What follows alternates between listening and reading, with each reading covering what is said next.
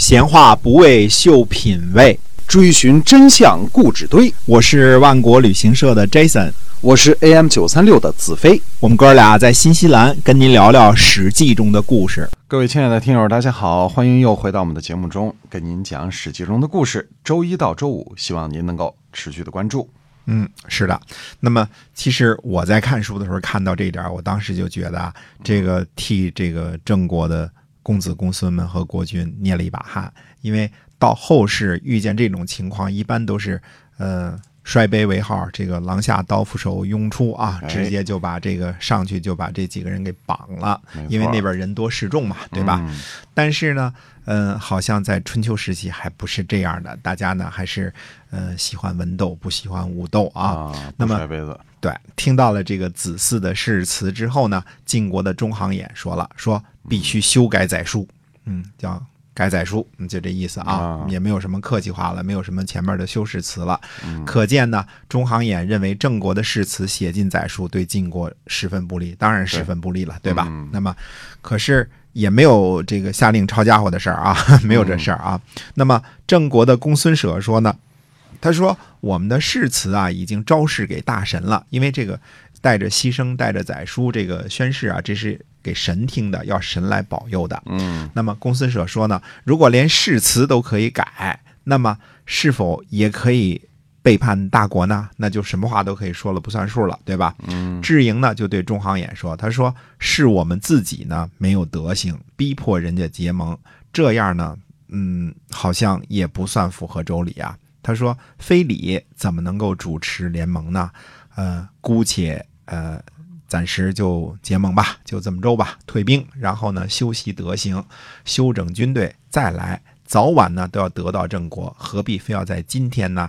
我们如果没有德行，人民将会抛弃我们，哪里仅仅是一个郑国呀？如果我们有了德行，远方的人也会来归顺我们，那为什么还非得依赖郑国一个国家呢？于是呢就没有改载书，就结盟之后，军队呢就返回了。哦，因为没有完成让郑国归附的这个愿望，冬天十二月，晋国再次率领诸侯讨伐郑国。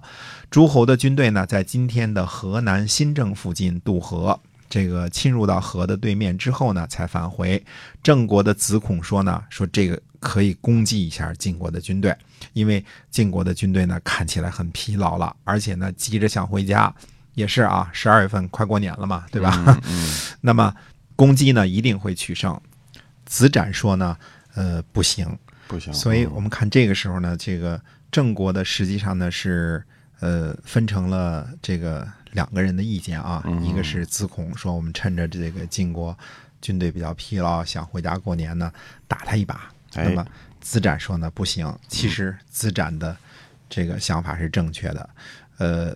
你不主动出击，还整天挨打呢。如果整主动出击了，我估计这个虽然暂时可能局部的可能取得一点胜利，哎，但是大局就搞僵了，嗯跟大国直接对抗啊。所以说，郑国和晋国的这个结盟呢，发了一个不疼不痒的事啊，晋国人大为不满。那么，呃，但是呢，呃，而且还派兵来征伐了嘛，对吧？啊？白折腾了，嗯，但是楚国呢就更不满意了，因为你啊跟晋国这个盟誓了嘛。嗯于是呢，楚国又出兵来讨伐郑国。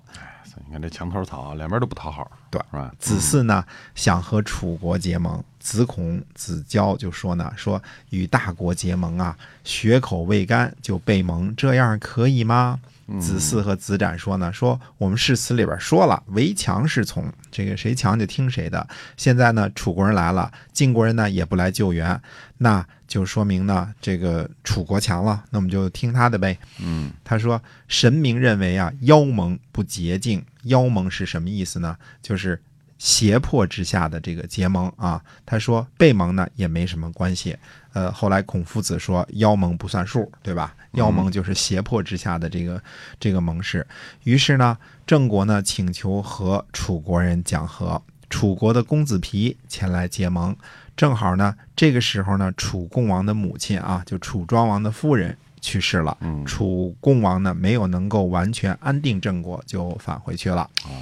那么晋悼公呢返回晋国之后呢，就询问魏将怎么样才能够安定人民。嗯啊，魏将说呢，他说一定要施舍啊，他说从晋悼公开始啊，但凡是有积蓄的，都拿出来施舍给百姓。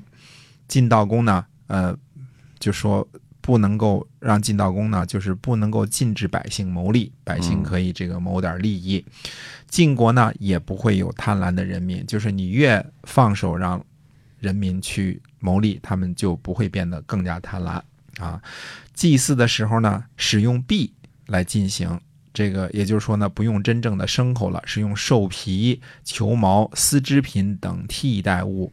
这是晋国挺大的一个改革，因为祭祀的时候呢，一般都是牺牲，牺牲呢就是呃牛、羊、猪，对吧？啊这些是哎，嗯那至少也有狗啊、鸡啊这些，反正叫六畜嘛，对吧？嗯那么，呃，如果是真的宰杀牲口呢，那确实是挺大的一个浪费，对吧？对嗯那现在呢，呃，不宰杀牲口了，用什么呢？用兽皮啊、丝织品来代替，哎啊，这样就是节省了不少钱嘛，对吧？嗯嗯招待宾客的时候呢，只用特生。特生是什么呢？就是只用一就就宰杀一个牲口啊哎一一个或者猪或者牛或者羊，就不是这个呃一劳了，就是各宰一个，对吧？啊 那就成了一劳了。